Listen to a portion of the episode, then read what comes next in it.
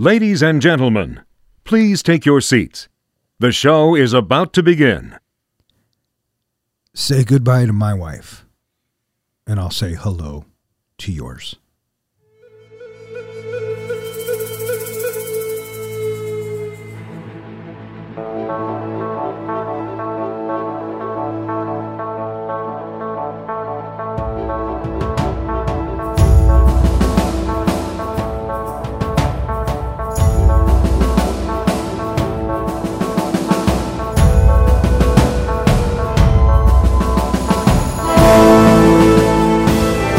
Welcome back. You are listening to Three Guys in a Flick. This is where we review the good, the bad, and the absurd. Tonight's episode Bone Tomahawk. Beware spoilers. Coming to you from my basement, as always, my name is Don, and to my right we have our comic book guy, John. Howdy, partner. And to my left we have the professor, Ken. Pleasure. How you guys doing tonight? Doing all right. Yeah, so Yeah. far so good. You? Well, you Not too made- bad. You made me watch a western.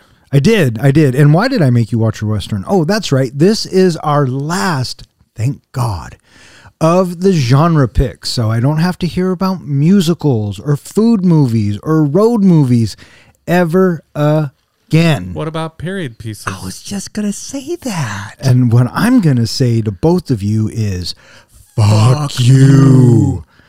The greater good. No, it's greater good. uh, so yeah, we are talking about Bone Tomahawk. Uh, this was my western, and if you are wondering why I chose Bone Tomahawk, continue to wonder. I already am. Are you? I think it's because there's something wrong in your head.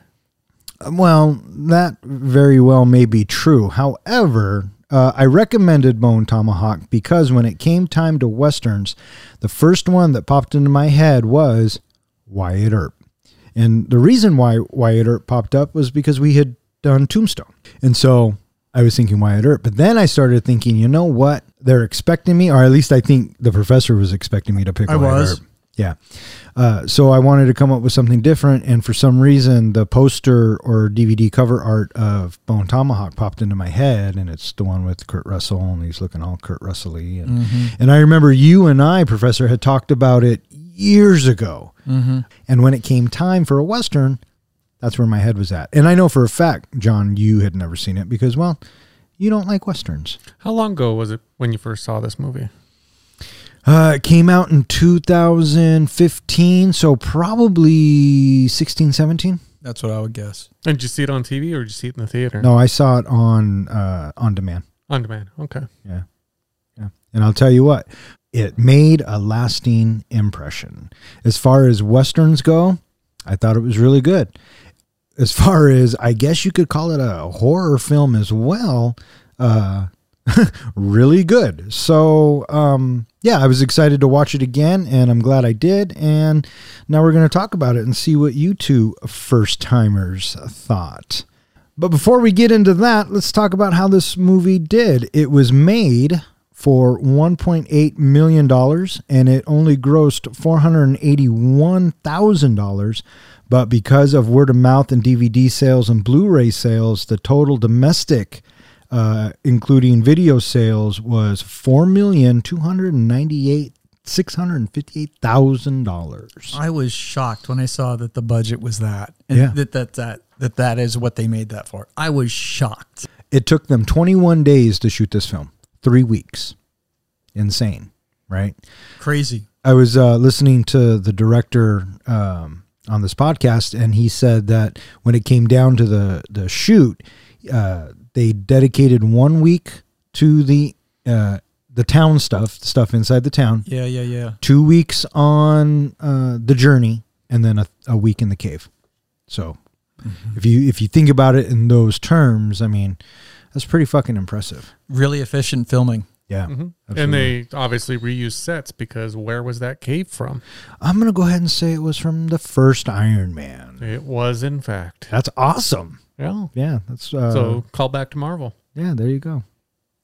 Anyway, I was uh, really surprised that this movie made as little as it did. I mean, that is pennies, pennies to make that paltry amount. Yeah, it was also released as unrated, and I'm wondering if that had anything to do with it.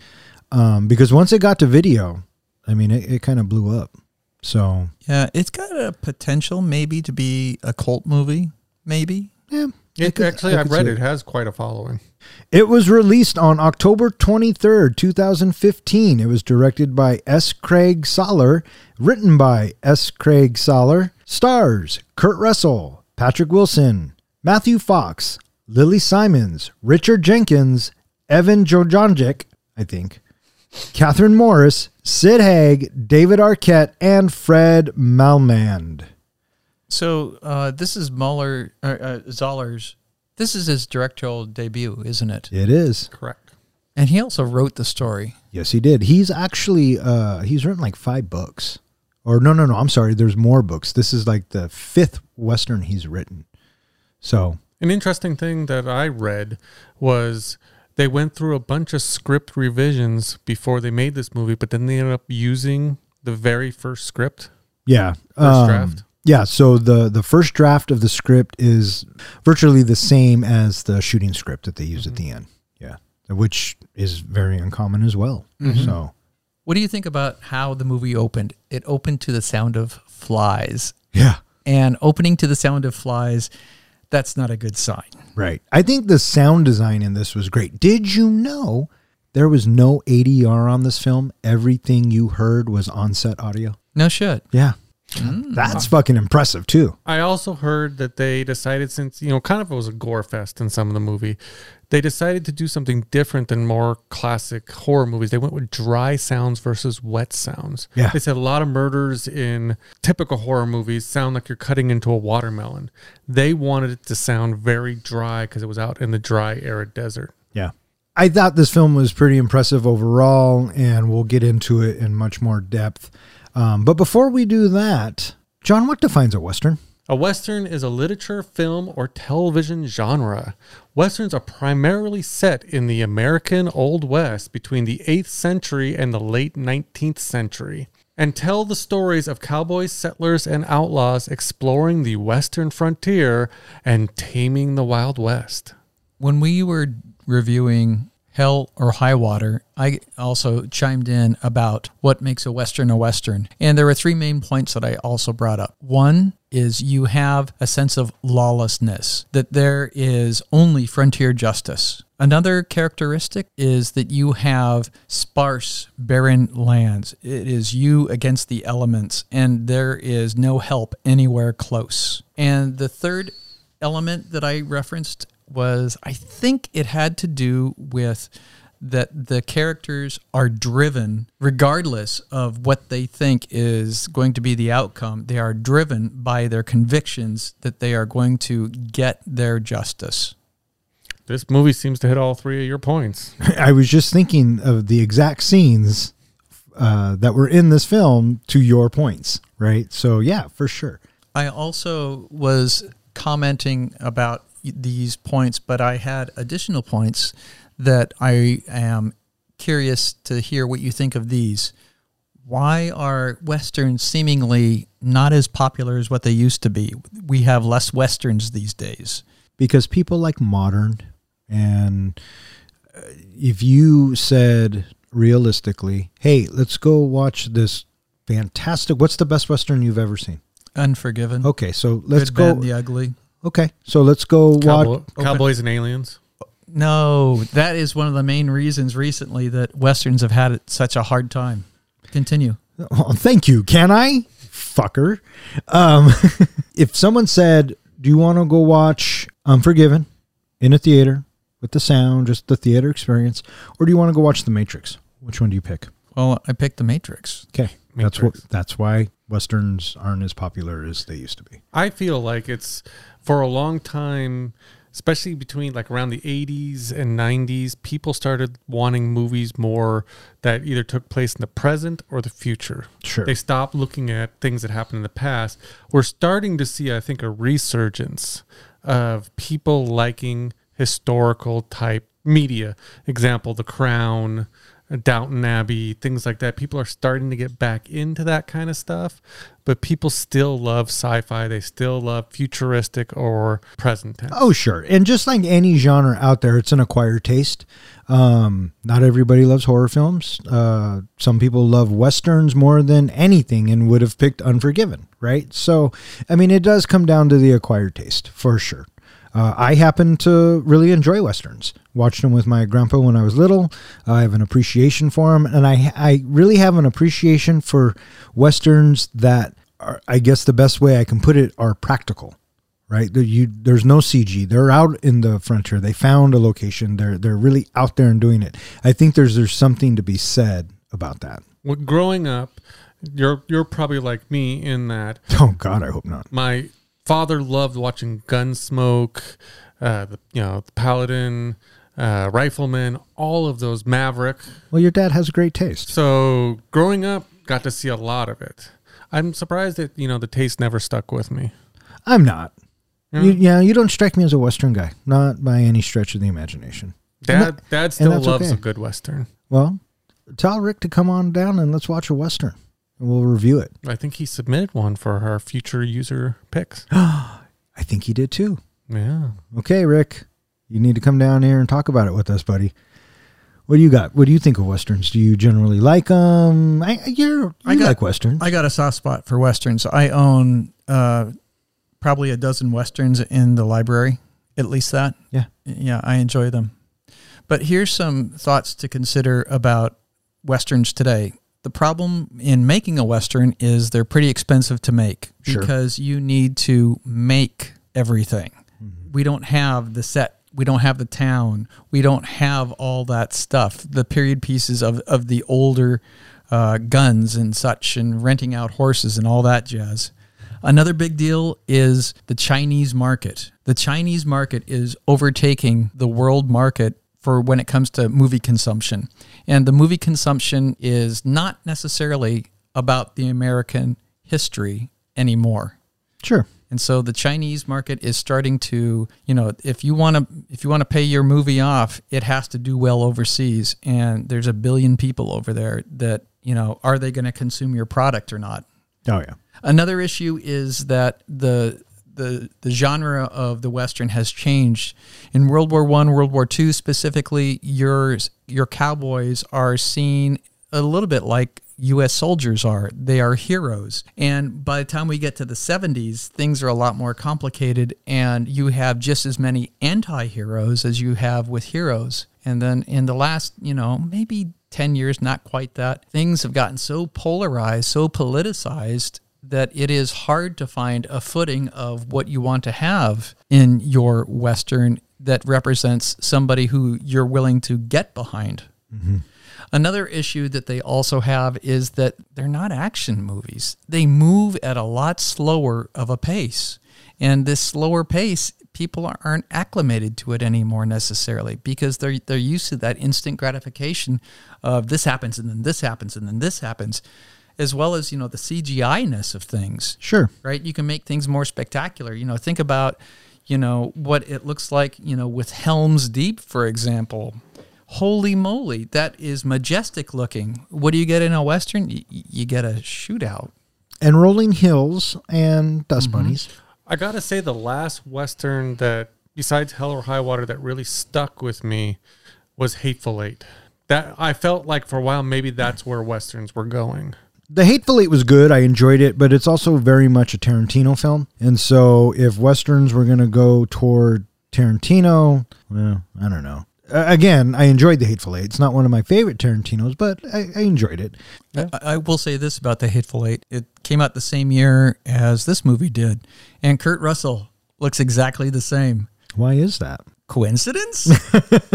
but you know, unfortunately, he doesn't make it out alive again. Well, Yeah, well, I will throw out this too. Quentin Tarantino was asked about this movie, and he said he really enjoyed it. yeah, yeah. Uh, I guess this filmmaker was uh, really likes Tarantino stuff Mhm. too, and and I like Tarantino stuff too as well. You know, Mm-hmm. I think I would watch this over The Hateful Eight. I would too. I think No offense, Quentin. because I, I watched Hateful Eight in the seventy millimeter theater experience. I was with you, fuckhead. yes, you were. Okay. I But wasn't do I have invited. Do I have any desire to see it again? Not as such. If someone said, "Hey, do you want to go watch a, the 70 millimeter print of the Hateful Eight? I'd have to think about it. I mean, 70 millimeter. Okay, so, but- so about a two point three. okay, but watching it at home, Yeah, not so much. You're so not gonna- let's you're not, not let's gonna- let's you're knock not that down gonna to a dial it two. up. Yeah. Yeah. let's, yeah, let's knock that down to like a maybe 1.75. Yeah, on a rewatchability scale. Yeah, there. Uh, he, what he's made what 10 films, and I would watch. well, Quentin's all about his dialogue, and, and, and it, it is rich with its dialogue. I would probably watch seven before that one. I feel like a lot of his movies have a Wild West Western kind of feel. to It's them. it's more of a spaghetti western, but Is yeah, it? yeah. But I, I understand Kill what you're saying. Even the Kill Bill series seems well, that like- was that was uh, western and Japanese anime. yeah. Uh, okay, so we're not really here to talk about Quentin.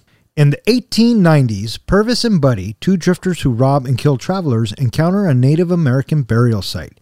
They are attacked. Buddy is killed and Purvis escapes. Purvis arrives in the nearby town of Bright Hope and buries his loot. However, Deputy Chicory reports him reports him to Sheriff Franklin Hunt. Hunt confronts Purvis, who tries to escape, only to be shot in the leg. Hunt sends John Brooder to fetch the town's doctor. Meanwhile, Foreman Arthur O'Dwyer rests at home with his broken leg, tended by his wife Samantha, the doctor's assistant. As the doctor is drunk, Brooder calls on Samantha to treat Purvis, leaving her with Purvis and Hunt's other deputy, Nick. That night, a nearby stable boy is murdered. The murder is reported to Hunt, who goes to the jail and finds it empty, with an arrow left behind.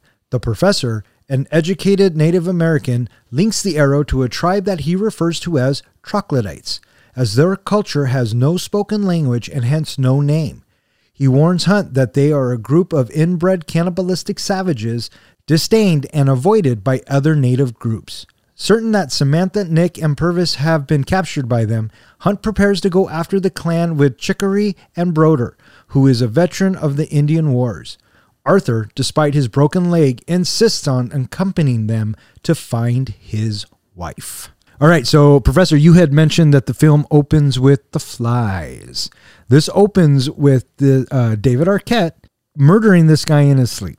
So, I mean, this is going to tell you right now what kind of film we're in for. Absolutely, because within two seconds, you're looking at somebody's throat being slit. Yeah, and the camera's not pulling away. I mean, they're showing us what's going on, and you can hear the the sawing. And as you were saying, it did sound dry, right? Like he was going through skin and tendons and, and all that other stuff. So, And uh, you we- get that lawless feeling that the professor was talking about earlier. yeah, and so and then the camera pulls back, and it reveals that David Arquette and Sid Haig of Rob Zombie film fame uh, are these two uh, Bandits. Bandits. There you go. Uh, Robin looking for uh, something to sell or something to use, and They're they're looting a campsite. yeah, they're looting a campsite. Uh, then they hear horses and they take off, and then they go through a burial. But before they take off, uh, the one that they just slit his throat pulls out a gun to shoot, but then gets killed by Sid Haig's character Buddy. Oh, that's right, because he and comes that's what rescues him. alerts the people who are possibly the posse coming along, as well as these troglodytes. So when he is giving him his his uh, comeuppance about not slitting the guy's throat, and it, he talks about the two major tendons in the neck, I thought for sure that was going to be foreshadowing for what you need to do at the end of the movie. They said you had to Oh. cut through all 16 all sixteen tendons. all 16 tendons, or the person might live. I never put that together. Yeah, it to- it's totally foreshadowing. It's spoken to the wrong character, but he's they're giving the audience the foreshadowing. Yeah, and but it, it didn't necessarily come to fruition at the end of the movie. But I thought for sure it was. Oh, that's going to be for the end. It well, it came. It helped the end. I mean, because he takes out the the whistling thing from the Yeah, yeah. troglodyte's throat, right? And so he had to cut through all that stuff. Yeah, and the sheriff Yeah. also cuts off the leader's head. So he. oh, he, yeah, he does. yeah. so you know he did cut all of those. yeah, yeah. But we jump ahead. We jump ahead. What do you think of just the the opening? I, I always can't get enough of Sid Haig. I love him in just about everything, and I wish we had a little bit more. I kept thinking, kill Purvis, leave Buddy. Oh yeah. Um, that scene it was good. It, it grabbed you, and it's a cold open, and um, yeah, I dug it. And then I didn't, I didn't realize that uh, after the title card, uh, the little caption in the lower right hand, I thought it said eleven days earlier. So Earlier? yeah, What? I know. So when we start progressing with the story, I'm like, well, fuck, how is this? How is it going to end then if we just saw, you know, 11 days earlier? But no, it was 11 days later. I was mistaken. And you see the name Town of Two of New Hope, and you're thinking, wow, here comes a rainy cloud. Oh, I know. I know. And then we get our introduction to Kurt Russell, who, Well, before that, before that, there was a big thing that I didn't catch right away uh, that makes you debate why the troglodytes came after Purvis. Now, either they just followed him to the town, but it was hinted at when he was trying to escape, he desecrated their burial ground. yeah, he knocked over all the rocks and stuff. And that's what pissed them off, Yeah. and that's what made them follow him to the town. Otherwise, he might have gotten away. Bunch of babies. Wait, so I'm, I'm, what was your question? I just thought that was an interesting thing to point out because you have to think of why did they follow him all the way to town, and it was briefly mentioned that he possibly desecrated their burial ground. Yeah, it's uh, what Nick tells uh, Hunt later on in the film. But you're you're right. That's why they came after him is because when when they kill Buddy, he fumbles and starts running away, and he knocks over all the rocks and stuff. And you know, I had one question when this was happening in the beginning. I was thinking, why didn't they just walk around? That's a good question. Why not just walk around? Yeah. Clearly, somebody put forth a lot of effort. Appa- uh, apparently, Buddy didn't care. Yeah. So that's what you get, Buddy. Sorry. Well, my my first thought was, you know, you're looking at these troglodytes and thinking, okay, these are some pretty nasty tribesmen out there. Uh, my first thought was, well, maybe they're just living this ritualistic lifestyle, seeing regular people as cattle, and would never have been as brutal as they were had they not had this desecration of their burial ground. Oh don't. They're cannibals. They are known for their brutality. Okay. They tell uh the professor tells us that. Yeah. Not you, professor, but the other professor. Yeah. I was thinking also that, you know, the fact that these uh, travelers are killed by the bandits, eh, they're going to die anyway. They're right next door to the cannibals. Yeah, and cannibals got to eat, right? That's what I was thinking too. Is that what were the cannibals eating before this? Because were they just eating animals and things like that? Because they were so far out there. They were a five day ride, even from the local, you know, the closest town. Well, we So- don't know it was the closest town. Yeah, but so were they taking people from other places, or were they sustaining off of something else? I'm going to go ahead and say they've just been doing what they're doing for so long. That's how they get their reputation. Okay. So And then we get a quiet night at the saloon. Boy, it is dead at that saloon. that's right, because everyone's on the beeves. You guys know what that means? No, Mm, Uh, they're cattle ranchers, so they took the livestock out. Oh, they're they're delivering the livestock. Yeah. Yeah. I mean, that's what I heard. I could be 100% wrong. You probably are. Yeah, well, it wouldn't be the first time today. Well, this is also where we get, you know, our first introduction to the sheriff. Right away tells you that he's an old veteran of this lifestyle, that he knows what he's doing, and he can read a room and read a bad guy. And we also meet Brooder. Brooder comes in and uh, he wants the uh, piano player to play, and He flaunts his money and Mhm. he gets him to play. And we, we immediately know that this dude's an asshole. And that's who this brooder character is. And we get that right away. We also get to meet Chicory when he's with the sheriff and he's the deputy or he's the backup deputy. Mhm. I always like his little line that he keeps saying, um, as the backup deputy, it is my opinion, or I have assessed the situation, or, or something like that. Um, I really enjoyed his character. You know, he, he was simple, uh, needed taken care of. You could tell that he was having a hard time after his wife's passing, and uh, the sheriff is kind of looking out for him, kind he of his still wants friend. to feel useful. Yep, and uh, uh, Sheriff Hunt gives him that opportunity. So I really like the uh, relationship they re- established between the sheriff and Chicory. I was trying to figure out where he fit in. Was he the comic relief? Was he, you know, the hope for the future? What did you see a point to his character? Would the movie have been the same if they just had not had him?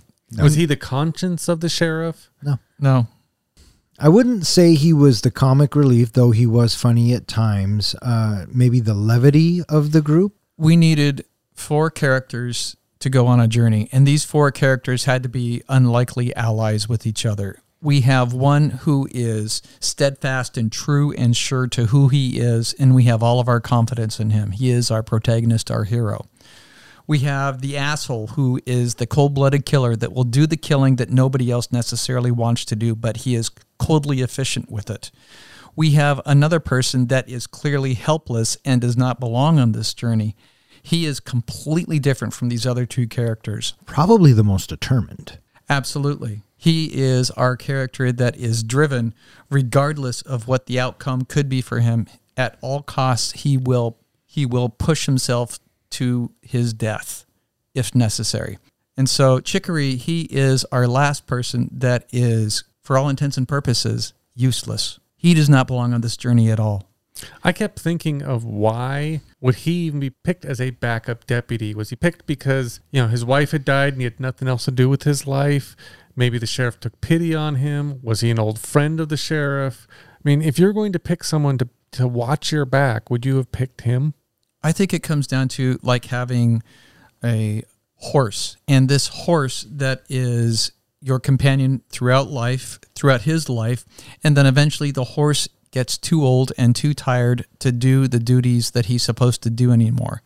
Do you put the horse down? No. You just give the horse less responsibilities, less duties to do, and you just wait for time to take him. I think you're overthinking it because I don't. For me, I didn't care because the relationship that they established with Kurt Russell and Chicory, so Hunt and Chicory, um, I believed it, and just through their chemistry alone and their performance, I didn't need to know why he picked him. You could tell that he was kind of inept from the beginning, and you could tell that Kurt Russell has shown him pity, or not even much pity, but shown him kindness over and over and over again. And so it's it. I felt like their relationship has already been established, so I didn't care why he was picked. all that it really matters that comes down to is because we believe in Hunt, what Hunt believes in, we believe too. Well said. Arthur's character and his evolution. Um, I thought it was interesting. They start off with a guy who's pissed off about losing his job because he broke his leg, and he's so focused on that. And he's focused on himself, being pretty selfish, uh, not really paying much attention to his wife. All she wants is him to read this letter, and he won't even do that because he's too embarrassed or whatever. Um, and just in a you know a, a whole world of self pity uh, who then turns into I have to do everything to save my wife. So I thought that was a, a kind of a nice evolution of that character. Yeah. Um, Patrick Wilson did a great job. I bought it. And he did such a good job that every time he struggled to do anything, I bought it. You know, he when he was trying to take off his boot and examine his wound, I thought he did an amazing job. And um, yeah, uh, it was a good character. Good character for sure. How can you not, how can you not flash with moments in your head of what kind of pain must he be feeling as he's slowly pulling that boot off? Yeah. Yeah. I was rooting for him. I was rooting for him. The How whole can you not? Yeah. I, I honestly, throughout this movie, did not think he would make it. I thought he would either be the first or second to go. Okay, so that's a great question because I am eager to know that. The journey begins with these four thoughts, gentlemen. Who is making it back home? My original thoughts were the Arthur, the husband, was going to get offed pretty quick. I figured the gunslinger would go at some point, and I figured the sheriff was going to go. I really didn't see Chicory get making it back either. So I thought all four of them were going to have a problem, and somehow the woman was going to make it out of it. I thought that given the professor's warning, you know, it doesn't matter how many you send, it does it's not going to make a difference. You're not going to come back alive. I thought because of that, um, Kurt Russell would make it back with the wife. I was being an optimist, right? I figured Chicory would go out uh, sacrificing himself. I thought that the husband would have gotten off earlier. Maybe, maybe not even by the troglodytes, but you know, bandits or something, just because of his leg or whatnot. And uh, I knew that Brooder was gonna not make it back because just of his uh, cavalier attitude. That, and I got the impression when they talked about his wife and child being killed It by. wasn't his wife and child. thought It was his, it was his mother and sister. Mm-hmm. Oh, I'm sorry. So as they talked about uh, his mother and sister being killed, he kind of had this, you know, suicidal look to him, like he just didn't care anymore whether he lived or died. Sure. So I got the impression of he was going to go out in a blaze of glory. Yeah, yeah, yeah. I, I agree with that. For me, I thought that Chicory was going to go first, Brooder was going to go second, and then it was a toss up 50 50. One of the two, either Hunt or Arthur, are going to make it back. But I was leveraging and thinking it's going to be Hunt that makes it back with his wife. And well, I had assumed that the wife was already dead, and that uh, Hunt was going to barely make it out. You know, maybe kill the last one or whatever. But that's where I saw this uh, story going the first time I saw it. I also thought that uh, when they were going to get there, they were going to discover that these tribesmen, these troglodytes, were planning a big attack on the town. That there's going to be more than just 12 of them. And that now that they had found new hunting grounds, they were moving towards the town. Oh, interesting take. We we get to the point where uh, David Arquette comes to town, and uh, I know this bugged you, John, but every time we saw David Arquette in the opening, and actually even these scenes too, uh, his teeth were white and then they were dark. They were white and then they were dark. Did you notice that, Professor? Not at all. Yeah. Yeah. It took me a little bit out of the movie. It was right in the beginning too. You could see he started off with these black teeth, but then obviously, you know, it was a mistake they made in the movie. Every so often, he have per- perfectly clean teeth, and it will go back to black again. Yeah. So exactly what you were saying took me a little bit out of it, and I kept thinking, "Oh, Don's gonna hate this." Yeah, and surprisingly, there are other goofs in the movie that you asked me about earlier, and and I said that uh, I didn't notice them because at that time where they're at, and maybe we'll get there, uh, I was more focused on the characters and what was going on because that's what the story did for me. It pulled me in with the characters. This is very much a character piece, right? And uh, yeah, I, I thought it was uh, the way it was written in the dialogue and the way everything was delivered. I was I was just captivated by the performances. were you expecting for Purvis to be such a short-lived character? Yeah, I thought maybe he was going to have some sort of redemption and go out in a blaze of glory as well. no, yeah. You know, for someone who doesn't like westerns, you sure know, you sure know the terms and kind of the predictability of a lot of westerns. Well, I'm thinking, you know, Bon Jovi and all of his music. So You hear when he got into his Young Guns series, that's funny. So the sheriff confronts Purvis, and you know he's acting all sketchy. And the sheriff, Kurt Russell, is a sheriff. Yes, please. He's freaking Wyatt Earp. Um, uh, yes, yes, he was. Yes, he was. Um, watching him go as soon as he as soon as Purvis turns on Chicory, I mean Kurt I mean uh Hunt he just goes ahead and just kind of sort of his head sags down, he pulls his revolver out, puts the revolver back down by his side and he waits for Purvis to start to move and then he raises his revolver. It's like and here we go again. yeah, It was so relaxed. yeah, and uh, and I love that he just shot him in the leg because he knew he wasn't going to go anywhere after he got shot in the leg, so he handled it right. Total Earp thing to do, or total good sheriff thing to do, right? Right. Uh, so then they go to the jail, and uh, Purvis has to get the bullet removed from his leg. Uh, meanwhile, we cut to this barn where all these horses are going crazy, and the stable boys coming out. They're skittish. This movie did a very good job of making me feel uneasy, and uh, it built a lot of uh, a lot of uh, uh, suspense. I felt like it really. I felt like it. It has its moments where you're watching it and you're going, "Ah, this is a beautifully shot western," and then the next scene, you're watching a fucking horror movie, and I really dug that vibe about it. that was my probably of this movie my first oh shit scene when the uh, stable boy got killed. I felt like it almost harkened back to another movie we watched recently, which was Texas Chainsaw Massacre. Of there was no lead up to it, just boom, he gets a you know an axe to the head. Uh, Okay, let me let me ask you to clarify. There was no lead up to the way he was going to die, or if he was going to die. You knew he was going to Okay, die, okay, that's okay. That's what I was getting it at. felt like you know when in when we watched Texas Chainsaw Massacre and that guy kind of walks into the house and you know he's not making it out of the house. Yeah, for you know sure. this guy's not making it out. The question is how's he going to die? And boom, it just happens. So yeah, agreed. And it, it is like one of those oh shit moments. Yeah. Uh, he gets his throat cut, and then he gets shot with an arrow, and then he gets pulled. And I love the shot because we're of the exterior of the barn, and you see the figure in the foreground, and you see uh, like an arrow with a rope or a rope or something, and then the body just gets pulled in, and it's just it was a great scene. Now the aftermath of that scene wasn't looking forward to that one too much.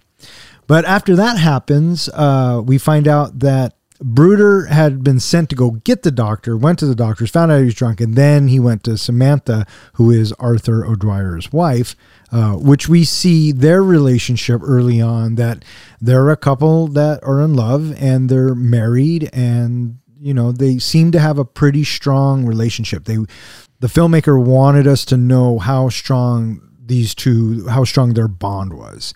And we get that right away, right away. So Anyways, Brooder has to go fetch her because she's the nurse's assistant. Let me guess. Shot in the leg. Yep. Yep. Like it's a norm. Yeah. yeah. Like it's a, a, a, normal thing. So then that's pretty much it for the night. Mm-hmm. Right. And everybody thinks everything is fine, except what do we hear in the background? The, the conch shell sort of sound. That's what I thought it was, and I remember thinking uh, when I first watched it, it's they probably have a shell and they're blowing through it. And, That's what I thought too. Yes. My my first thought was it reminded me of the sound from Jurassic Park, the original, when they blow through the raptor bone. I remember that. That it sounded like a very much a raptor. So the next morning, we get the sheriff and his wife making breakfast, having a nice, nice moment, and then the uh, bartender, the owner of the learned, the stable. Oh wait, I thought no, it's the bartender, the learned goose. Is that what the name? Goat. Oh, the learned goat comes in and he says, uh, he says, "Morning, sheriff," and I love what uh, the sheriff says to him. He looks at him very calmly, very cool, Kurt Russell like, and says, "Why are you in my breakfast?" What the fuck are you doing here, buddy? And he says, we got some bad news. He tells him about the stable, and then he says, I went by the sheriff's office and no one was there. He goes, not even in the cell, because that's where they left, you know, Purvis. So then they go to the stable and they find the body of the stable boy. Talk about gore, right? He was laying there with his intestines. He was eviscerated. Yes, he was just laying there with his intestines right by his side. It's pretty gross. And I think all the horses were gone too. So mm-hmm. these guys were stealing horses for sure.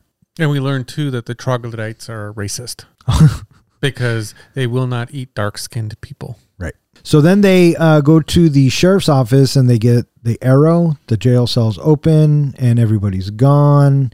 And uh, he tells Chicory, go get the professor. Everybody go to the uh, learned goat. I have to go talk to Arthur O'Dwyer and I and I really like this scene when he has to tell him about his wife because Arthur is out on the on the porch expecting the Where's my wife? Yeah, he says, "Is my wife still at the office?" And he's like, "You should sit down." And let's go, let's go inside where you can sit down. Yeah, and he's like, uh, "Fuck you, tell me now." And he tells him, "Tell and, it to me straight." Yep, and he tells him, and uh, meeting down at the Learned Goat, and he just takes off and to show you what kind of character actually both of these guys are at this moment. Uh, Arthur is determined. He's pissed. He wants to find his wife. You know, so he takes off, leaves his front door open, and his boots on the porch. The other thing I got from this part too is at no time did the sheriff try to talk him out of it. Absolutely, and you couldn't. You couldn't. Yep, that would be and he futile. He didn't even try. He just slowly walks up, closes the front door, and grabs his boots. Because no matter what has happened, Kurt Russell's character always keeps a level head. Mm-hmm. You know, even in the end, when we get there, he keeps a level head. So, again, well, Kurt Russell. Well, let's fucking, face it. He fucking carries this movie. He is rock solid in this. He is a giant for this movie. He oh, he totally carries this movie. A hundred percent. Kind of like he did with Overboard. Oh no, I think Goldie Hawn held her own on that one, motherfucker, so? and we can talk about that shit. Um, don't challenge me with no fucking Overboard. I don't think I've seen um, really? No, I'm just kidding. So yeah, we are at the Learned Goat. They have to come up with a plan. They go get to the professor, and the professor comes back and says, uh, and this is a great bit of dialogue too, because Broder keeps insulting him, and he's like, uh, "They're not our people, you know." Uh, yeah, this arrow, but look at the arrow. The arrow's different. You fucking ignorant bastard. That's what I felt like the professor should have said. And uh, I really I I like the line where uh, Broder boasts that uh, you know he's killed more Indians and than anybody in this room put together. And the professor, who is, Is that a boast? yeah, he says, uh, "What an ugly boast." Mm-hmm. And uh, Broder says, "Not a boast, fact," and then walks out. You know, what a dick. so they get uh, they get advice or they get directions pretty much because the professor wants nothing to do with these motherfuckers. Uh, he knows that they are just savages. Bad juju. Yeah, Now you brought up a good point earlier. I think it was Professor that said uh, a lot of the town's folks are gone because they're out on cattle rides. Is that what you were saying, Don, or was Yeah. that the Professor? Because I kept thinking, why just the four of them? Why didn't they raise like a posse of people to go out? Because they knew that they were going up against these nav- these troglodytes that the guy Professor had just told them was a suicide run. Why only take three other people with the sheriff? they didn't take anyone. They all volunteered Yeah, but why not try to get more people? because it was a suicide mission. Yeah. And we saw that because of the empty saloon. Right. Well, not only that, I guess what I'm saying is, uh, Hunt says I'll go, and I'm, I guess Brooder. Uh, well, no. Uh, Hunt says I'll go find her with uh, Arthur because there's not going to be any talking Arthur out of it. Of course, he's going, so naturally Right, it's going right, to be us right. too. Yep. Broder uh, volunteers, and so does Chicory. Doesn't didn't I believe the Hunt tried to talk Chicory out of it? He didn't did. He says no. Totally. need That's you- the only one he tried to talk out of it. yeah, because he knows. You know what I mean? can't, Or he he can't hold his own. no. So the four of them uh, get to set up to go find the hostages. A f- very four mismatched little posse. Yeah, absolutely. A very, very uh, foreboding trip ahead of them. Which they don't even know if she's alive or dead. Right. And I love what Hunt says. He says, We are making a five day trip in Three. three days. So you knew it was going to be rough going. Mm-hmm. Rough going. So they head out to the sound of cellos. Very somber, very sad, definitely not uplifting. Like, oh boy, this is not going to end well. Days into their ride, two strangers stumble across their camp. Fearing that they are scouts for a raid, Brooder kills them. They set up a camp at another spot. However, a group of raiders ambush them, injure Brooder's horse, and steal the rest. The following day, a fight breaks out between Brooder and Arthur, exacerbating Arthur's leg wound. Chicory leaves him to recover while he, Hunt, and Brooder continue on foot. Reaching the valley, the three men are injured by arrows. After killing two troglodyte attackers, Hunt and Chicory retreat, leaving Broder, who is injured and demands to be left behind. Broder kills one attacker before being killed himself. The troglodytes capture Hunt and Chicory and imprison them in their cave. The men find Samantha and an injured Nick imprisoned in a cage. They inform Hunt that the troglodytes have already killed and eaten Purvis. They witness Nick stripped, brutally scalped, bisected alive, and then consumed. Samantha estimates the number of troglodytes to be around 12. This number has been reduced to 9 by Hunt's posse. So their ride um this is the majority of the movie, really. This whole second act them going on uh, this trip. And I think that if I had one complaint about this movie, it's about 20 minutes too long. It really drags through this. It does. I mean, I understand what the filmmakers are doing, right? Um, we know it's a treacherous trip. We had a lot of shots that look like the four uh, profile shot, like in uh, Tombstone when they give each other a big high 5 Remember that one? There was a there was a shot. There's actually a couple shots in this one that almost mirrors it, and that's what it took me back to. But my point is, we get it. We're going on this long trip. When they had to start walking, that's when I felt that we held on shots just for a little bit too long. But that's just me and and, and the way I see things. One thing that I noticed about this, uh, and I've kind of read in a couple places, is noticing that the scenery, the way it changed. It starts off with this, you know, this town and it's green, you know, rolling hills, things like that, and then you start to see kind of the the brush dying out, and then they're kind of getting into almost a desert area.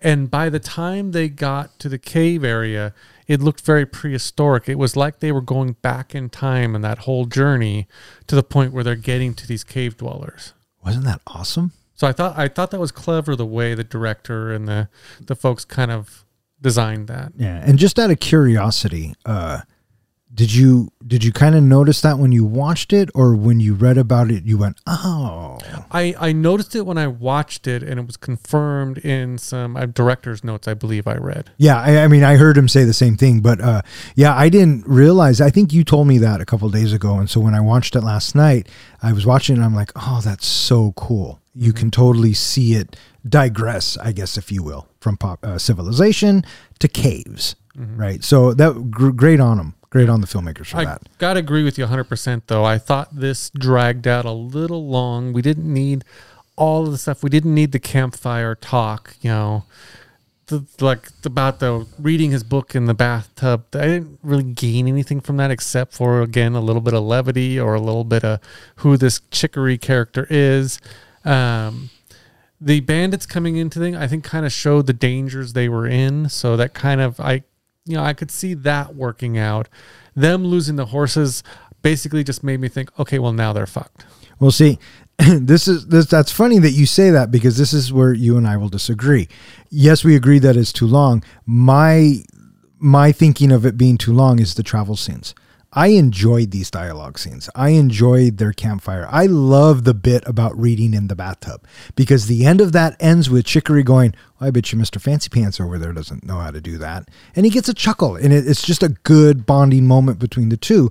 Um, I think all of the dialogue here, I I don't know if I would cut any of it. I was talking more about the the traveling scenes, but that's funny that you say that. What do you think? I thought that this on the road section is supposed to be helping us get to know these characters better. And in a way, we did get to know these characters a little bit more. Brooder on the first night out, right after they're done with their eating, the three stay around the campfire and he picks himself up and moves himself off probably about 10 yards away from the campfire and he's off by himself. And it's like he wants nothing to do with these guys. And it's like, okay, well, when he dies, I guess I'm not going to feel that bad about it because he clearly has nothing invested with these people, with this town, or anybody. He's the cold blooded killer, and that's all he's going to be for this story. What about the remaining three? All right, so I'm going to get more of these characters. And I felt like it didn't mature that much on the road to get more resonance out of these characters. There was some, like you were talking about with Chicory and Hunt when they're going back and forth a little bit. And I thought that, you know, him saying, I'm going to do that when I get back, you're not getting back. I know that's what I thought too. I said, You- "Aw." You don't get to go home and do that. Yeah. But he does. And so, you know, I just thought there would have been more character development in more investment into our characters. So when they do die, because I don't think any of them are making it back, but they do. I thought that it was going to be, you know, that much more tearful when they pass. There just wasn't enough. I felt like that it just, it, as well, it just went on a long time. It's like, this is really dragging. But on the other hand, you need to know that because you need to know just how far out into the wilderness these guys are. They are on their own, not by a little bit, but by days. They are on their own for days. Yeah, and I took it as these scenes were the the campfire scenes specifically. We get to know what I mean. We kind of know what characters they are, but we really get to know now because um, when, uh, you can see how arrogant and uh, cocky Brooder is when he's setting up the perimeter, and he says, With "Look, the, yep. he says, clearly I'm the smartest one, the smartest guy here. And Chicory challenges him. He says, what, what makes you so fucking smart? And Brooder's reply, I thought was fucking hilarious. He says, uh, Sheriff Hunt has a wife. Mr. O'Dwyer has oh, a yeah, wife. yeah, yeah. You're widowed. And then Chicory says, what does that got to do with anything? And Bruder says, smart men don't get married. And then Brooder's kind of like, oh, yeah, maybe you got a point. so, No, you know, Chicory- that was Chicory. Chicory's like, Oh, yeah. uh, He was the one that's like, well, okay. Yeah. So I thought those scenes were important. And I thought you say that you didn't get enough. You say that they went on too I- I just wanted I more. thought it was I thought it was just the right amount. What we did get for Arthur is that he he is in a world of pain and he is not going to be useful to us in any way. And I got that the moment he stepped out of his house. So, So, for why do him we to need keep more and more of it. and and uh, specifically him walking. I That's did, where it was kind of weird. I did get the impression when they left him behind uh, that he was going to be important to the end. He was going to show up at the last minute to help them. So that's what I, I kind of got that impression because whenever you leave someone behind or you think someone's dead, they show up at the end. That's what I thought too. The one thing I didn't think would happen because in the beginning they kind of foreshadow a little bit when they said, "Well, let's take some dynamite with us." I thought that was foreshadowing that they're going to use the dynamite, and I thought one of them's going out in a blaze of glory by blowing themselves up. So when Broder said, or Brooder, Broder. Brooder. said that he was going, you know, leave me a stick of dynamite, I thought he was going to take out several of them with the dynamite, and it never even happened. Yeah. yeah So I was a little surprised by it. I thought he kind of went out as you know a lit fuse, basically. They- it was a dud. that's what the director wanted you to think, Yeah. and then not pay it off. Yeah, there was there was no payoff in Brooder's death. He just died. And that's what made it so brilliant, subtle. Even though it wasn't really subtle, the uh, the the idea of it was. Yeah, because you thought that Brooder, when he's going to go out, he's going to go out as as we've been speaking of in a blaze of glory. Instead, he goes out killing nobody. Oh no no no no no! Bruder, Brooder killed. He got a couple of them, but He, he, he kills the two guys that come up on their camp. Not okay. The troglodytes. He Okay, you- kills none of the troglodytes. He kills one or two he shoots a couple. But Wait, yeah. when?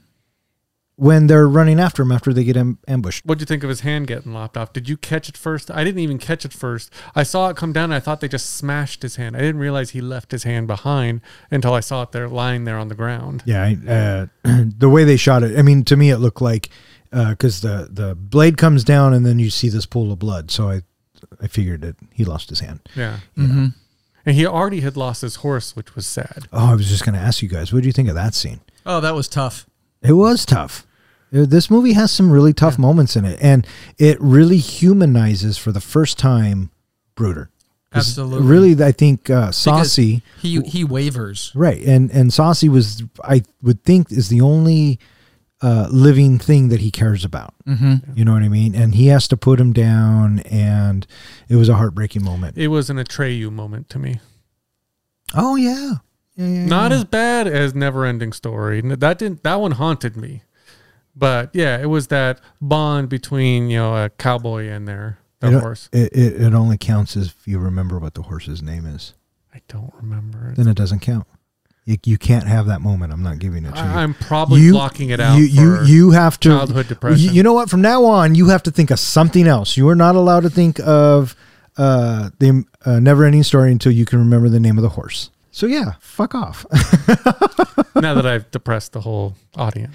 yeah, Anybody well seen that, that movie. yeah, well that is a fucking uh, So- heartbreaking scene. So how how about having the group show up? You hear the conch shell blows at night. It's like, dude, you Yep. guys are approaching at night. Again, they're building suspense. Oh no. I felt really super uneasy.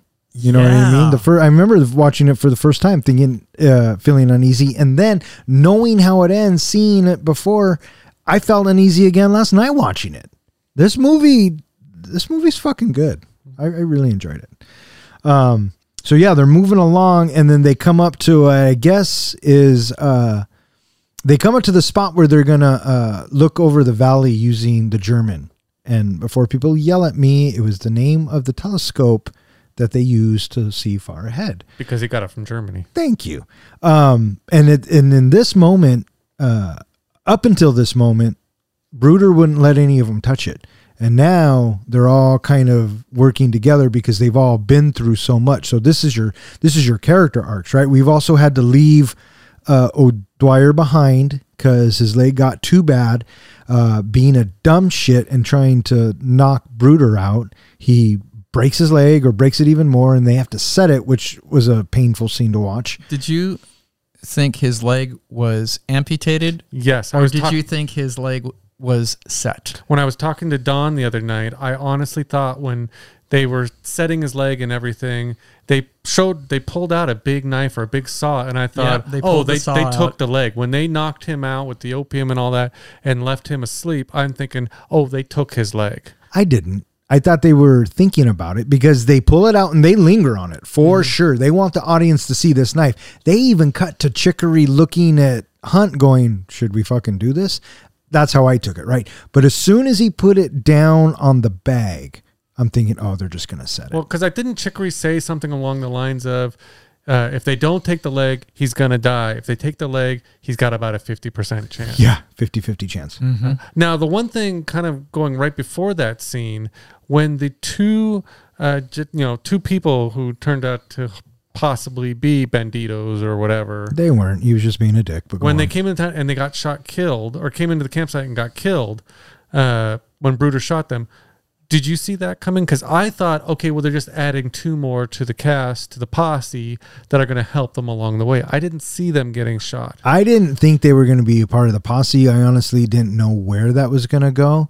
Uh, and it did surprise me. It surprised me as soon as he fired his gun off. I was like, "Oh shit!" And they kill him, or uh, Brooder kills them, and it, it was it, it shocked me. Yeah, and it turns out, I mean, I think he was right. They were scouts for what was coming next Oh right, because they attacked him. because they do That's get right. attacked. That's right. No, you're right. But did you see that coming, Professor? No, I was surprised how quickly they were executed by Brooder. I didn't think that Brooder would be so hasty in his decision and just Im- act without consulting. Yeah. And he did, and then uh, the line of uh, Hunt, Yeah. Oh no. Uh, yeah. Hunt says you had no cause, and and Brooder just lays out the facts. You know, this is what we're up against. This is the way we live. If you want to question my morals, do it later. He's trying to keep them alive. I got the impression of their guilt the way they approached the campsite. The fact that they approached single file so you couldn't see the second guy behind the first. If they really had peaceful ten, uh, intentions, which is what I thought was the giveaway, would they have been would have been side by side and identifying themselves right away? Yeah, maybe. Yeah. So that you you bring up a good point. You would think that if they were if they really did truly come in peace, they would have been side by side for Mhm. sure. Yeah. So I thought that was kind of the the alert, the flag to Broder just to shoot them. Yeah, maybe, maybe, maybe. So they uh, find the valley that they're looking for.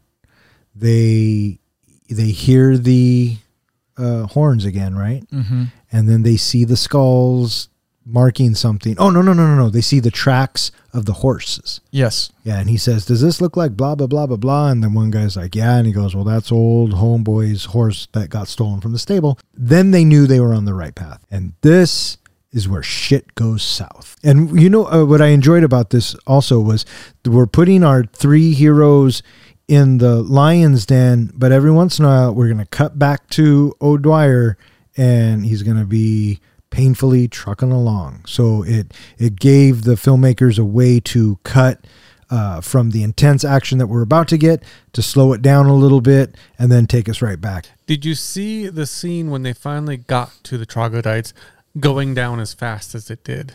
No, not at all. I didn't see them, you know, first of all, taking out Broder so quickly. Yeah. You know, that big fight and capturing the other two guys. I thought, you know, there'd be a fight, a few more people would get not, you know, killed or whatever. It'd be a struggle, and eventually maybe they get captured, but not that quick. They get to the bottom of the opening of the cave, and then all of a sudden, all these arrows start flying in. You're like, what the fuck's going on? And then they get jumped. Broder loses his hand. They manage to fend off uh, you uh, thought you the thought other two. ones. Huh? You thought two came out and Brooder shot them. Uh, no, Chicory shoots one of them with the double barrel shotgun. Mm. Uh, so there's at least two. I thought they killed three in that struggle. I don't know. I'd have to. I have to go. Everything 'Cause happens I think so they fast. said that there was 12, and then uh, they said, well, we got three outside. oh, okay. And then we get the bone tomahawk throw to Brooder to take him down. I was surprised that he went down without killing more. So did so am I. And uh, that scene was, you know, we we almost feel for Brooder after he has to shoot his horse, and he's kind of becoming a human being again, and now he is faced with his mortality. And the line he says when he decides to stay back, "I'm too vain to live as a cripple." Mm-hmm. And I thought that was his moment of self awareness. He knows who he is at that moment and he's prepared. So they leave him the gun and the dynamite, like you were saying. And I fully expected a dynamite to go off. And then the movie throws a fucking bone tomahawk at you, hits him in the head, and it's done. I got the impression from the very beginning of the introduction of his character that he knew they were going on a suicide run and he was planning on dying. I don't. I, I didn't get that. Again, I think you're overthinking it. Um, like he was just ready to join his sister and mother at any time. I didn't get that. I didn't get that either. I didn't get the sister and mother thing until he talks about it. Mm. So Mhm. I guess maybe if I went back and watched it again, knowing that, eh, But I guess he needed to die for the story for the sake of, oh, we are fucked. We were fucked losing the horses. Now we're really fucked that losing our gunman, yeah. And then we're even more fucked that the that Hunt and Chicory go down and they're being drug into the cave. Well, let's well let's talk about that for a second. And their only hope is a guy who's on a crutch who's several miles back Who- going at a snail pace. Who may or may not be alive. Yeah. right? But we'll get there. Uh, so Chicory and Hunt move on. They get jumped. What did you think about the scene where the troglodyte is choking Kurt Russell and putting that bone in his mouth? I kept trying to figure out what they were doing. I thought maybe they were going to break his teeth out. Or That's what I thought too. I wasn't sure why they were putting the bone in his mouth. Uh, painful, Yeah. Or just to hold him down more. painful.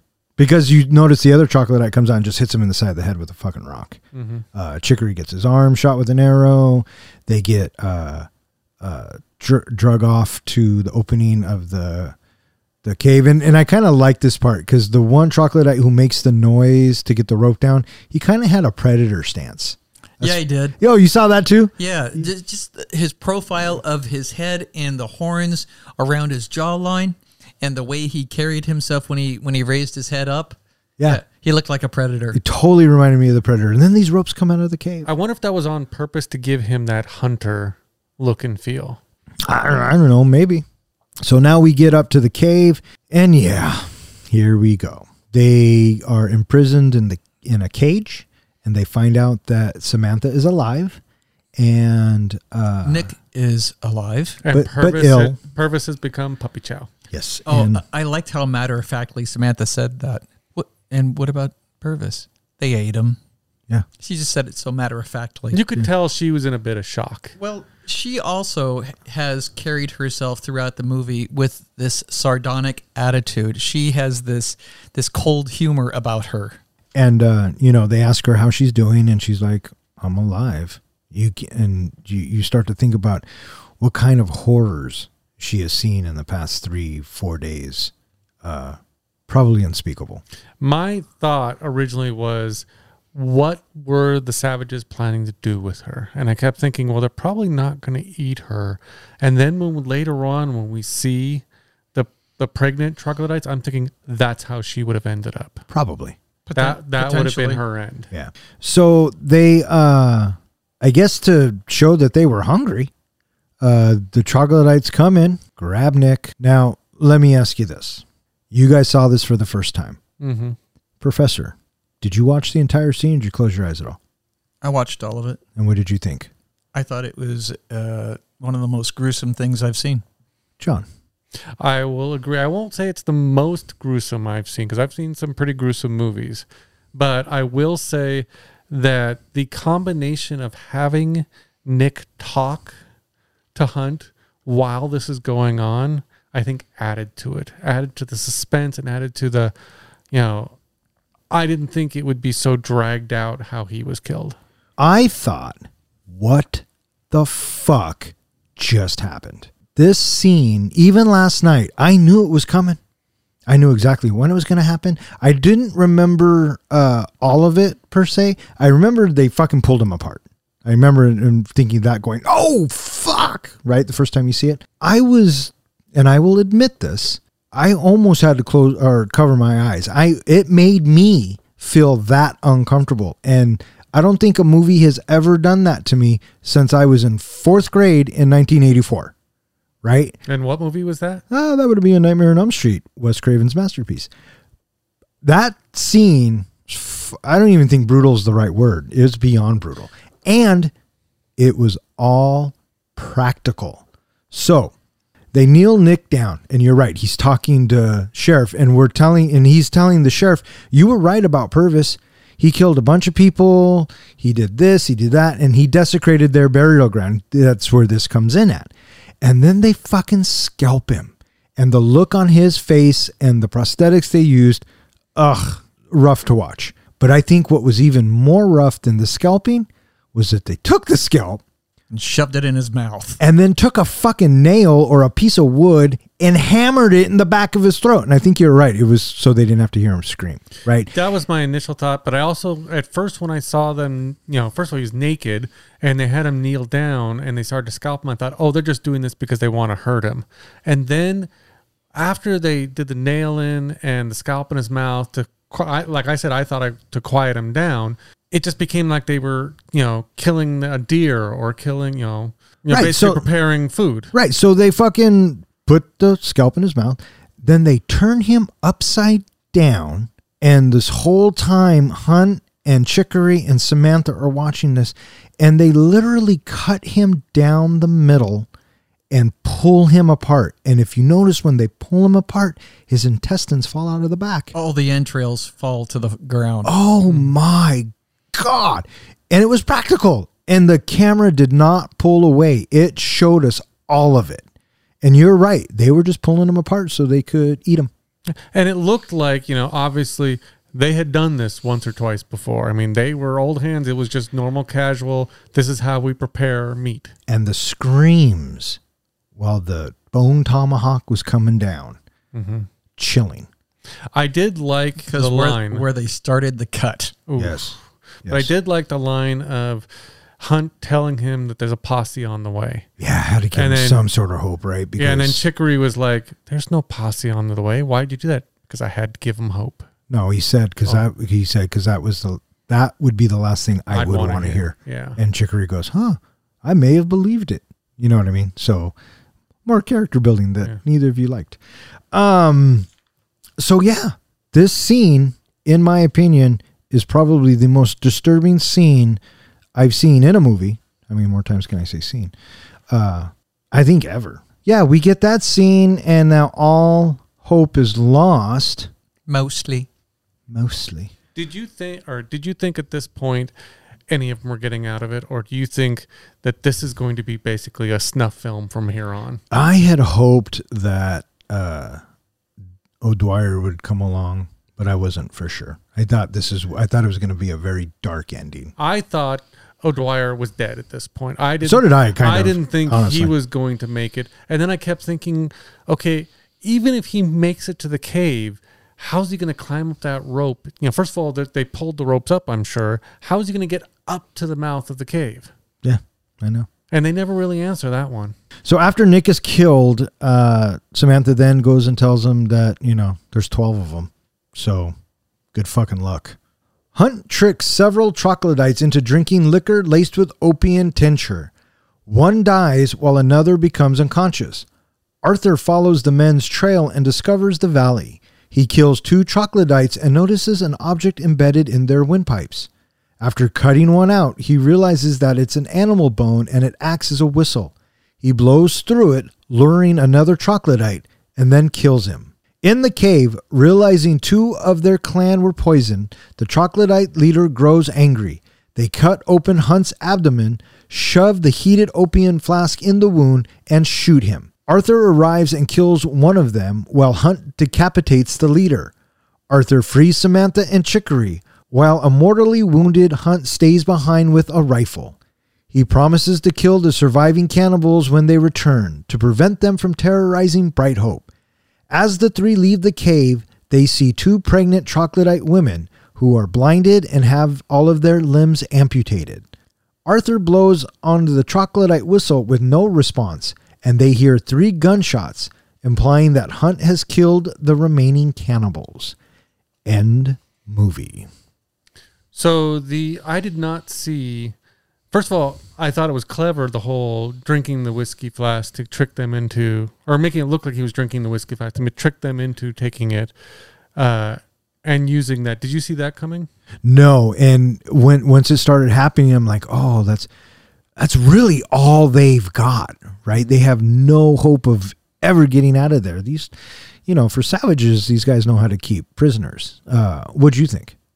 I was very pleased that they had that ace up their sleeve in conjunction with having Arthur wake up to the relief. He sees his leg and okay, this is our other ace up our sleeve. And he was going to make it to the cave at this point, I thought. And I don't think he's making it out, but he's gonna he's gonna make a difference now. Yeah. And so now I feel a, a small sense of hope. All was lost before, but with the flask being drunk by the troglodytes and Arthur making his way again, and he's and then we get to see him kill two of the troglodytes by luring them. Okay, now there's hope. Yeah. So as soon as he kills the one and notices that thing out of the windpipe or out of his neck, he pulls it out and it's like a whistle. You know, He cuts it out. He- He, had to work at cutting that fucker out. he did too, right? And then did you notice that after he pulls it out, he continues to pull the schmutz off the fucking device? The, the yes, the tendons. Ugh, so gross. And then, you know, he puts it in his pocket and then wipes his hands, right? And so and then we cut back to the cave and then we cut back to uh, Arthur and now he's crawling and then he takes out the thing, uses it, and it was it was brilliant, right? It's a smart thing to do. He calls it, the thing comes out, boom, he shoots him. You know, so I'm thinking now they have a chance mm-hmm. right now there's something that it's going to lure him out they don't know any better and when he gets out there he's going to fucking shoot him in the head i hope he doesn't run out of bullets When Samantha said that she had seen 12, did you start doing the math in your head and the countdown? no because it wasn't that important to me Uh, I immediately start going, okay, let's see. They got three outside, uh, two more with the opium. He just shot two or three outside. Yeah, I was counting it down. yeah yeah I was thinking way back when when Arthur packs up to leave, he grabs a couple of handfuls of bullets and puts them into his pocket. I'm thinking you're gonna need more bullets than that's what i was thinking too right so i was hoping he didn't run out of bullets But yeah, I was thinking the same thing. Don't run out of bullets now. I didn't start doing the math until uh arthur showed up. Then i tried to do the math and i think i lost it somewhere. Well, so I i was am like fuck the it. son of a math teacher, so. Well there you go. I, well okay well then i hope you were fucking correct. Yeah. If I worked out the math correctly, um, I think there's one troglodyte still left. Besides the two pregnant women, I think there's still one who slept off the opium. he could be unconscious or he could have died Well, they said that. I know what they one- said. She said one would die and one would probably just go into a deep sleep. Yeah, I know that. But Yeah. she didn't know that for a fact, did she? Yeah, no. He's dead. It leads up for a sequel. No, it doesn't. There's no one left for a fucking sequel. Well, he's going to raise the two uh, babies. So why take the flask and shove it into his gut? because that's what they lured him with. That's what that's what the evil object was. It, the, he made it such a point to give them the flask, you know, make it seem like they wanted it that they did, and they fucked them up. I'd be pissed too. And I think they were all about hurting. I mean, they were all about inflicting the pain and the punishment. Oh my god! And it goes on, right? Um, not only did we just watch this guy get split in half, but now we get Kurt Russell's abdomen split open, and then as soon as they cut to the flask on the fire, I was thinking to myself, "What the fuck are they gonna do with that?" I like that I saw that the troglodytes had the wherewithal to use a cloth to pick up the fucking flash. You notice that? And then they just stick it in that wound. I thought they were gonna put it all the way in I thought that too. dirty. And uh no, they leave half of it hanging out. So fucking brutal. Absolutely brutal. What'd you think? I was thinking that somehow he's going to get the repeater rifle back since they appeared not to know how to work the rifle. Oh my god! And when they were putting it on his junk, and he, it's oh my god! Could you? I don't even want to fucking talk about it. Yeah, that would have probably been over. Oh fuck! So yeah, they can't. uh They can't fire the gun. But did you notice that he keeps clicking the gun and the hammer keeps going back? Mm-hmm. Do you know on a rifle on a Winchester like that, it wouldn't do that. You'd have to cock it. Oh, oh, okay. The hammer will not. The hammer will not slam forward unless it is cocked. Right. So now we're down to the uh, the final zenith moment of the movie. Arthur shows up. He starts firing. We have the the main troglodyte get dela- uh, uh, decapitated. But after he got his foot chopped off too, that was That a was gruesome awesome. scene too. Yeah, but yeah, but at that moment you're like, yeah, motherfucker. Absolutely. I don't know how Kurt Russell's doing it, but he's got this fucking flask sticking out of his abdomen. Yeah. But Even yeah. at that point, when he had the flash sticking at him and he'd been shot, I still think he's making it out of this alive. Oh, you're He- such the he's going to be a which is cripple. ironic. He's going to be pretty beat up, but damn, that guy can live through anything. Yeah, and then he decapitates this motherfucker, and we think, okay, now we have a chance. And this movie did such a good job at putting me at unease that after that moment and they're freeing everybody and getting them out of the cage or something the other, I kept saying to myself, hurry up, hurry up, get out of there, get out of there now. Uh, to answer your question, how did Arthur get up there? He went up the back way. So we don't know if Oh, it, did- if we don't know if it was as steep as the right. front way. He, he said, what did he say? He said uh, something like go around the back way. yeah, Oh, but he says it in an old time sense. Western Mhm. slang or something. Now, yeah. when they were getting up and they were kind of leading them their way out of the cave and seeing the two pregnant troglodytes, I really thought this was going to be another oh shit moment that they were going to come upon a room that Samantha had not seen and seen like 30 or 40 more of them down below. Oh, I, w- I was really hoping that wasn't the case. Yeah, I really thought that this is not just going to be a tribe with 12. There's going to be more. I was so on edge with them getting out. Again, they did such a good job building the tension, in my opinion. Um, I just wanted to get the fuck out of there right now.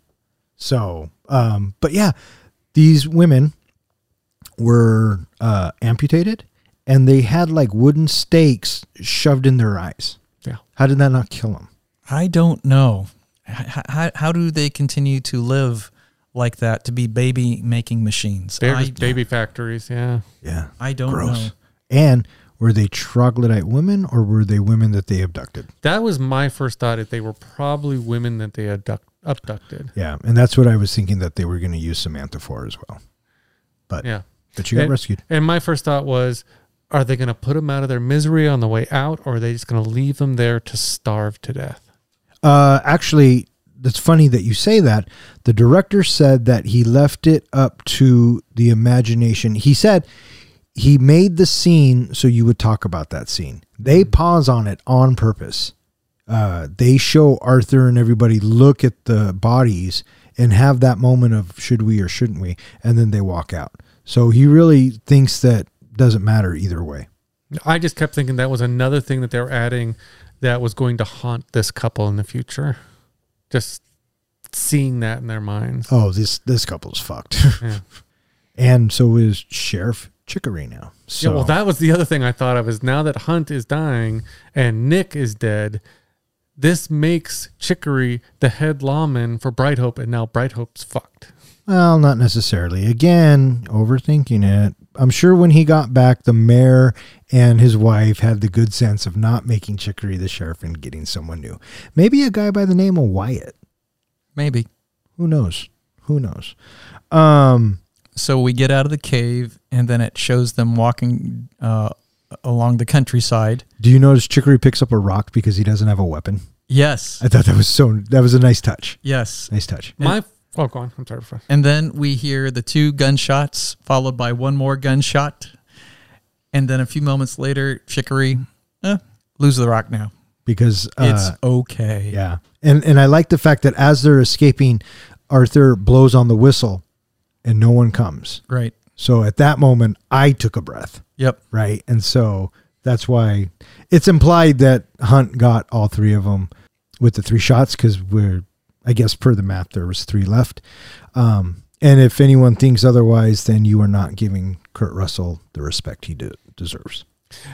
one of my thoughts was as they're leaving is now they've got to walk back and they you know it took them so long to get there they have to you know it's a five day trip normally by horse they got to walk back there's no way they're surviving it but then i thought purvis made the walk so if purvis can make the walk they can make the walk Yeah.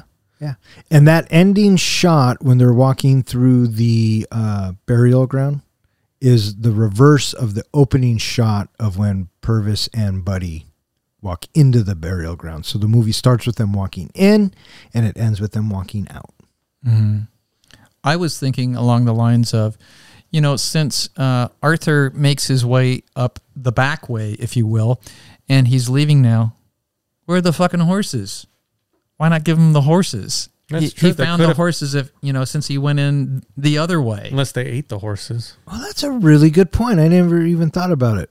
And I think you're right. They might have eaten the horses. Okay, but it only been a couple of days, Are- five days. Well, you're going to ride a dead horse? Well, they they took horses, and so I'm thinking they were gone You know, uh, it's only been five days. Uh, Maybe they eat a horse a day. I don't know. I, I think it's pretty uh, a pretty dire trip back though, because it was considered to be extremely risky to let him keep his leg. Arthur's leg now has a lot more wear and tear on it, and now he's got a five day walk back on it. He has um, a few meager possessions under his arm, I think, and then Jessica, and then uh, um, the, the wife uh, Samantha. Samantha, she has uh, the saddlebag over her shoulder, and that's all they got. Purvis has, or I'm sorry, uh, uh, Chicory has nothing, and you are going back into the wilderness for a five day hike. Good luck, brother. My Hey, they have each other. I do want to take a quick poll. Did Arthur keep that leg? No, I think Samantha took that leg. I think you just like the pole. Well, there, there is that. But I have uh, a, I have a better question. I don't think that leg survived. I think that uh, Arthur, because you know the sacrifice he made was to get his wife back, he was losing that leg, and he Yeah. knew it. yeah, well, I don't care. and and the last thought that I had at the very end of the movie, which I'm certain that you two had as well. How the fuck did Chicory survive? How did he end up living at the end of this movie? You thought for sure that he wasn't going to make it. No, my, my initial thought was now their lives are in his hands. Yeah. Uh, I They still I, have to do the bandits on. The I way was back. I was happy to see Chicory make it out alive. He was a good dude. He was a, he was a good guy. Well, yeah. Simple. I was glad that he made it out. Well, yeah. How did he do it? Uh, sheer luck, I guess. Plus, you had Kurt motherfucking Russell at your side, AKA Jack Burton. aka Wyatt Earp, Bad ass. aka Snake Jake Man. Plissken. Call me Snake. Yeah, for sure. Fucking Kurt Russell. Loved him. Loved and him. so the movie ends with more cellos. hmm Very minimal on the music, and that was Mhm. very deliberate. I Yeah. think I think in movies like this, silence is way scarier than any theme that we could get. Do you know? Do you know who did that? Do you know who did the music for that? I do not. The music was put together. That that cello piece, especially at the end, Zahler. Oh, really? Mhm. Oh, yeah. He is a death metal band person. He's in a band. I was not aware of that. Yeah, he's in a band. Very, very much a musician. I guess is what I should have said. Okay, so we talked about the guy getting split in half being pretty fucking gruesome. John, what did you want to say? I was going to bring up the fact that there are movies out there that have some pretty gruesome deaths. This, by far, was one of the worst I've seen. But, you know, I like to think of it as the deaths that stick with you. Whenever you think back to a movie, you can't help but think about a specific gruesome death that stuck with you. And I was wondering if there's any movies that you can think of that have stuck with you. Don, you've brought up an example in the past. Tina's death in the original Nightmare on Elm Street has stuck with you. So are you just going to answer my question for Well, I was going to ask then? is it- there, I'm taking that one That's off the saying. board. No, you can't So- take that one off the board. because you've already mentioned that one. Not to the listeners, Dick, yeah, we did. because he We, never. we just talked about Nightmare on Elm Street for like an hour and a half. but yeah, not he tonight. mentioned it earlier. I know what you're saying. But is there a s another one that jumps out in your mind that kind of stuck with you? Uh, there are three. There are three. Okay, that I can think of off the top of my head. First one would be Jaws when Quentin gets it, and it's when the shark bites down and he spits up the blood. I remember being a, at a very impressionable age watching that for the first time. Always stuck with me. Second would be when they opened the Ark in Raiders of the Lost Ark and the melty and the melty faces and everything blew up. Again, an impressionable age stuck with me. And uh, third, and what stands out in my head is uh, the chestburster scene from Alien uh, with John Hurt when he's on the Nostromo and he's on the. It's when the alien hatches for the very first time, and it's those deaths have de- and including Tina's dick, uh, have stuck with me and uh, very part, uh, very much a part of my psyche. Would you say that uh, Nick's death in this rates up there with those deaths? Uh, yeah, it's probably the most gruesome death I've ever seen. Professor, you got any that jump out in your mind? Besides this one, I only have one other one. It's uh, Quint in Jaws. Yeah. I don't. I don't think about the uh, the face melting scene, although certainly dramatic. And I definitely do not think about the chest bursting scene at all. When I think of Alien, I don't think about that at all. What do you think about when you think Alien then? I think about the xenomorph uh, running around the ship. Oh, yeah. Fucking terrifying. When it comes Yeah. Jaws in space. when it comes to Alien, for me, I always think about that second mouth that juts out and goes through people's heads. That's the one that always gets That's me when I fucking think about. But I actually made a list of some of the movies that really jumped out to me, and like you mentioned, Jaws, uh, Raiders of the Lost Ark, Aliens.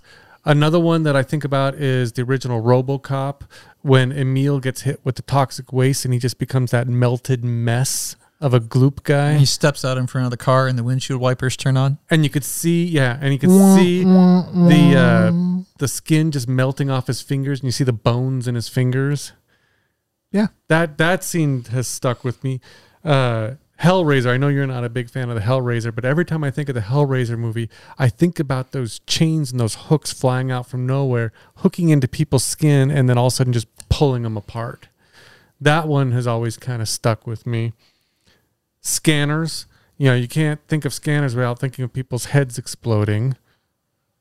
Total Recall when um, Cohaagen gets to the surface of Mars without the helmet on and his eyes just bulge out of his head and he dies. A horrible way to die. The, just those movies in general have always stuck with me. And I don't know what it is, but I feel like I'm drawn to those movies. Oh, I can tell you what it is. Sick in the head. You're a fucking nut, bud. Um, yeah, I mean, those are all, uh, when you say those movies, that's what pops into your head. But for me, if you've seen one head explode, you've seen them all explode. How often do you see a guy split down the fucking middle? Right? So, Yeah, the only thing I can think of that comes close is any of the Saw movies with those deaths of people pretty much getting torn apart, your jaws getting broken open, things like that. So, listeners, if you have any that have jumped out at you, uh, please go ahead and put them in the comments. all right, fuck faces, let's go ahead and rate this bitch. Uh, Professor, how do we do our ratings? We do a scale of one to five. A five is a movie that you are eager to watch right now. You just got done watching it and you could watch it all over again. A one is a movie that you have seen it and you have no desire to ever see it again and will choose to never watch it again. And a zero? A zero is going to be a movie that somebody owes you two hours of your life back. It is terrible. Yeah, uh, I can think of a couple. So, uh, Bone Tomahawk, my pick. I'll go first. Please do. I really enjoyed this film. Uh, like I said earlier, I think if there was one thing I would change about this film is I would find, if I could, 20 minutes or so in this uh, flick to cut. I think it just drags on a little bit too long. And I think it does have uh, an effect on the rewatchability uh, for me, uh, just a little bit though, because if someone said, "Hey, let's watch uh, Bone Tomahawk," I'd say, "All right." Um, Kurt Russell, the way it was cast, uh, knowing the backstories of how this got made, 21 days to film. I mean, just the whole thing is impressive. I really enjoyed the dialogue. I enjoyed that they showed the human side of what it was like to be in the Old West. Um, I thought that the sets were very convincing. I thought the kills were fucking just out the fucking. Uh, they knocked that out of the fucking park. Uh, it has probably the most disturbing death scene I have ever seen in any film. Number one is Bone Tomahawk for me. So, uh, with all that being said, I am going to give Bone Tomahawk a 3.75. Wow. Okay. Can I go next? Sure. For me, I'm kind of on the same uh, line that you're thinking, Don, in that uh, the movie I thought was fairly good. The journey for me was way too long. That scene could have been cut down a lot. I felt like if they had cut down on that scene, they could have added more to the cave scenes. I would have liked a little bit longer in the cave scenes. I understand that they were going for the uneasy and the jarring effect of everything happening so fast and so brutal, but I would have liked a, a little bit more of that cave area and the action scenes than the the journey scenes. For me, rewatchability, I'm glad I saw it the first time. Um, I can't see myself going back and rewatching it. If someone said, "Hey, I've you know I just rented Bone Tomahawk. You want to watch it with me?" I'd probably pass. Um, if it was a group of friends, maybe I'd watch it.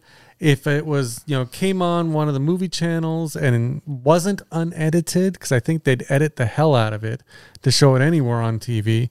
Um, I might watch some of it. I might want to try to fast forward to the journey and watch the cave scenes a little bit more.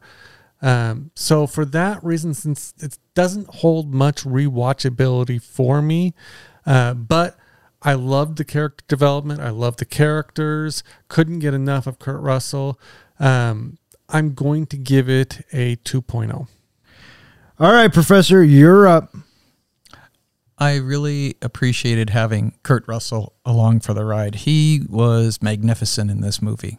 He plays a very convincing character, and I just really feel like that he is just a classy actor, and I really appreciate what he brought to the movie. His character was written well.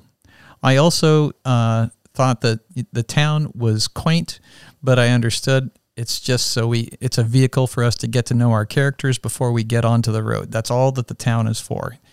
And then once we get out onto the road, all right, it's kind of sort of got a searchers vibe where you are alone out in the wilderness making your way with no, nobody else around you and you're just on your own. And once we get to the third act, the third act that's quite a third act. I cannot think of a more dramatic uh, situation when we are there in the cave. But, you know, Samantha, she has a wonderful line. I love what Samantha says. She says, uh, how does it go? It's uh, frontier life is so hard, but because of the idiots. I um, have a difficult time thinking I'm going to want to watch this movie again. I have seen the movie and it's a little bit of a fascination, I suppose, to watch that evisceration again, I suppose. But I I feel like that there is little rewatchability for me to do this again. It was written well. I understand the characters. It really dragged on the road, but I get it because that's just the cadence of a Western as well. It is a slower pace story. And if you are used to, you know, busier movies, it's just going to feel that way. So I, I think that for me, watching this movie, I have probably a 1.5 for it. 1.5 from the professor, 2.0 from John, and a 3.75 from myself. Uh, all right. So uh, now comes the point in our podcast where we are going to select our next movie. And now that we are done with these fucking genre picks, if I could take back one part of my life, and this is a bold fucking statement, if I could take back one part of my life, I would take back the idea for having genre movies. I enjoyed them. What about you, Professor? I thought it was a good. I thought it was a, a good, fun thing to do. Yeah, you both would, considering I'm the only one that followed the rules. Whatever. See, that's all he's got is whatever. You maybe didn't set the rules correctly then. I didn't think I had to, but I think we've had this conversation in like six different podcasts, and our fans and True Believer do not want to hear it again. All right, so we are going to pick our first fan pick. Uh, so we're picking it out of the helmet, and we're picking and we're picking, and this comes to us from our True Believer listener Zach. We are going to be reviewing next week The Life Aquatic with Steve Zissou. It was made in 2004 and stars Bill Murray and Owen Wilson. Have you ever seen it? I have not. Have you ever seen it? Nay, nay. Oh, I love this film. I've This heard a movie. lot of good things about it, so I'm kind of excited to see. It. Wes it. Anderson uh, has a very particular style, and I think if you like his style, you'll dig this movie. Uh, my favorite Wes Anderson movie, if you're not all familiar with them, is uh, The Fantastic Mr. Fox. And not only because it's stop motion, but just the way it's written and the dialogue, it, it's so good. I really enjoy it. But he's made other movies like The Royal Tenenbaums, uh, Rushmore. Uh, the list goes on and on. So he's he's a pretty acclaimed filmmaker, and uh, I look forward to this one. And, and you can't go wrong with Bill Murray. Not ever, my friend. No. Not ever. All right, so I think that is going to wrap it up for this episode of Three Guys in a Flick. Uh, we want to thank everyone who listens to us, especially Ronnie and, of course, uh, Zach as well. Uh, hey, John, where can they find us? How would I know? Hey, Ken, where can they find us? In your basement? You guys are fucking killing me. They can find us at any popular or unpopular podcast hosting site. We're on iTunes, we're on Spotify, we're on them all. They can find us at our website, three guys in a threeguysinaFlick.com, as well as Instagram, which Don has been updating to. We're on Pinterest. We are on lots of different social media Facebook, Twitter. Uh, as soon as Professor gets some videos going, we'll get TikTok going. Yeah, I cannot wait. Not. Uh, so for Three Guys in a Flick, I'm Don. I'm John. And I'm Ken. Thanks for listening.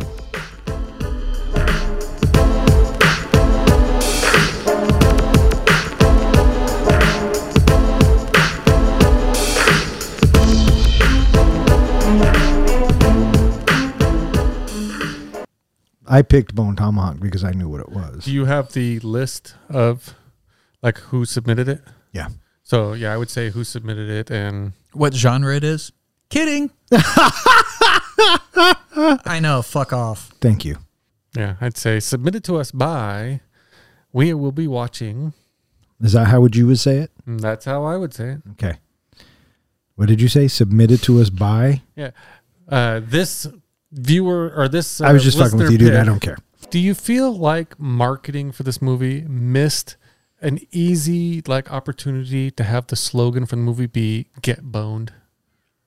Uh, maybe. You know, you think of bone, you can also think of boner, boner tomahawk. That might have actually been a parody. Yeah, it could have been a good like porn parody. Well, you would know, porn master. Whatever. I'm the props master. No, you're the porn master. I've seen your browser history. Whatever. See, you know he's telling the truth because he says whatever. And ex- what is whatever? Is that a question or is it a statement? Because what is a question ever is whatever ever is. Whatever is is my nice way of saying fuck that guy. Well, I don't know why you just don't say fuck that guy. No, whatever translates to I accept what you're saying, but I'm not going to fight back about it. so you accept everything, don't you? Especially in the back door. That's Arthur. So, John, did you make your wife? Did you have your wife watch the movie with you? I thought he was going a totally different direction with that. that that actually scared me for a sec, Professor. His heart dropped. You, they would both hate me for making you two watch this. Is more than they already do. I hate to break this to you guys, but your wives love me more than they love you. Whatever.